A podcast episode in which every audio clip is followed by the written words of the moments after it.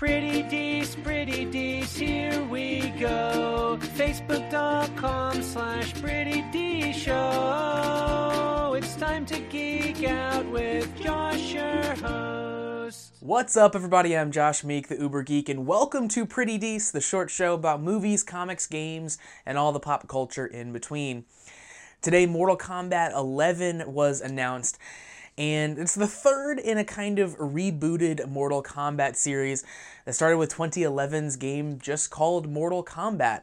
That was the ninth game in the series, and it, it brought this long running fighting game franchise back to its roots. It uh, it made the game 2D again. They had dabbled in a 3D fighting game for a while, where you could move around in 3D space. So the graphics were still 3D, but but it brought it back to a 2D plane.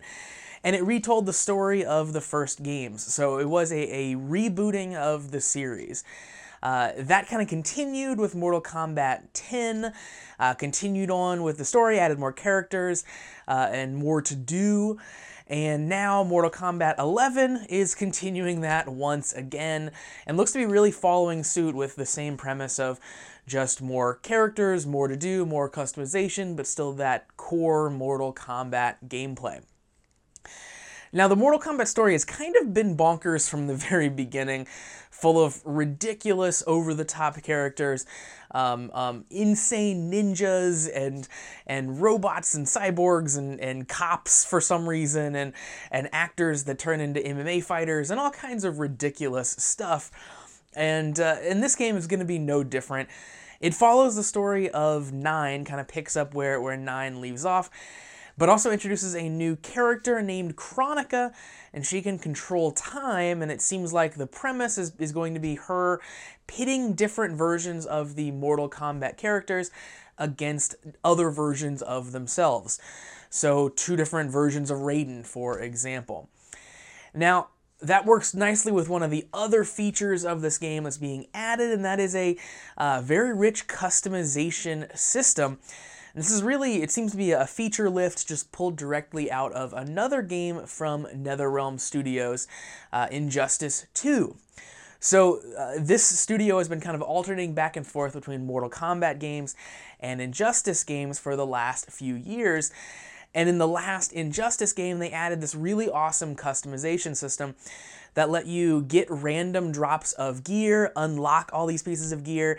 They changed the look of your character and also gave you additional stats. So, you know, for someone like me who, who wasn't really looking to get insanely good at the online for Injustice 2, I, I don't want to learn the minutiae of the fighting game just to be able to win fights online.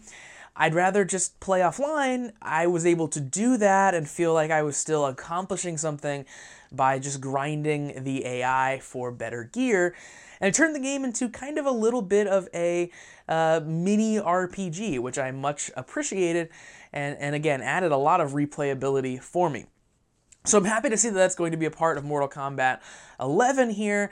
Uh, and it'll be super cool. That was a really fun thing to find different pieces of gear and see what they look like on my fighter. I love that they were visual in addition to giving me additional stats. So I think that's really going to add a lot of replayability to my time with Mortal Kombat 11. Now, graphics wise, this game looks absolutely amazing from what they've seen so far. Uh, if you're new to Mortal Kombat, this is the first time you're seeing anything about Mortal Kombat, you'd probably be shocked by the intense level of gore in this trailer. It is it is insane. It is over the top, ripping people's faces off and ripping spines out. But if you've seen Mortal Kombat before, you know that that is pretty much par for the course. From the very beginning, this game was was under fire from parent groups because of how uh, ridiculously, insanely violent it was, and they've kept that up throughout the series. Uh, we as a country don't seem to care about that much anymore, but it's always kind of been consistent. I feel like back in the day, however, the, the Mortal Kombat gore was maybe a bit goofier. Uh, you had situations where a character would blow up and, and he'd shoot out, of course, blood and guts, but also like a dozen rib cages for some reason. So yes, it was always over the top, but but it was playing a little bit funnier than it is now, and and it could just be that the graphics are much more realistic, but it, it, it comes across as uh, much more brutal and and less kind of winking and nodding than it used to. It could also be that I'm just old and much less metal than I was when I was a young child, uh, but that's certainly an aspect of this game that I I would leave behind if they if they decided to, and I wouldn't be that upset if they toned down a bit of the gore and ridiculous, just over the top bloodiness that this game brings to pass. Um, it's certainly something that, that it's interesting seeing people's reactions to it, again, as it gets more realistic and they still keep the same level of gore and violence, uh, how people react. Because, you know, it's still going to be a fun game, but whether you can stomach that or not is up to you.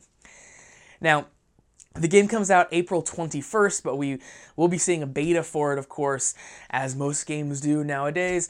That beta starts March 28th, so you can pre order and get into the beta ahead of time. So that's going to do it for Pretty Dees for today. Thank you very much for joining me to talk about Mortal Kombat 11. Remember, you can support Pretty Dees by visiting prettydeceshow.com slash listener support. Of course, download the show from your favorite podcast delivery platform and uh, visit the YouTube channel, youtube.com slash prettydees to find that. And finally, hit me up on social media. I'm on Facebook, Twitter, and Instagram at Pretty Dece Show.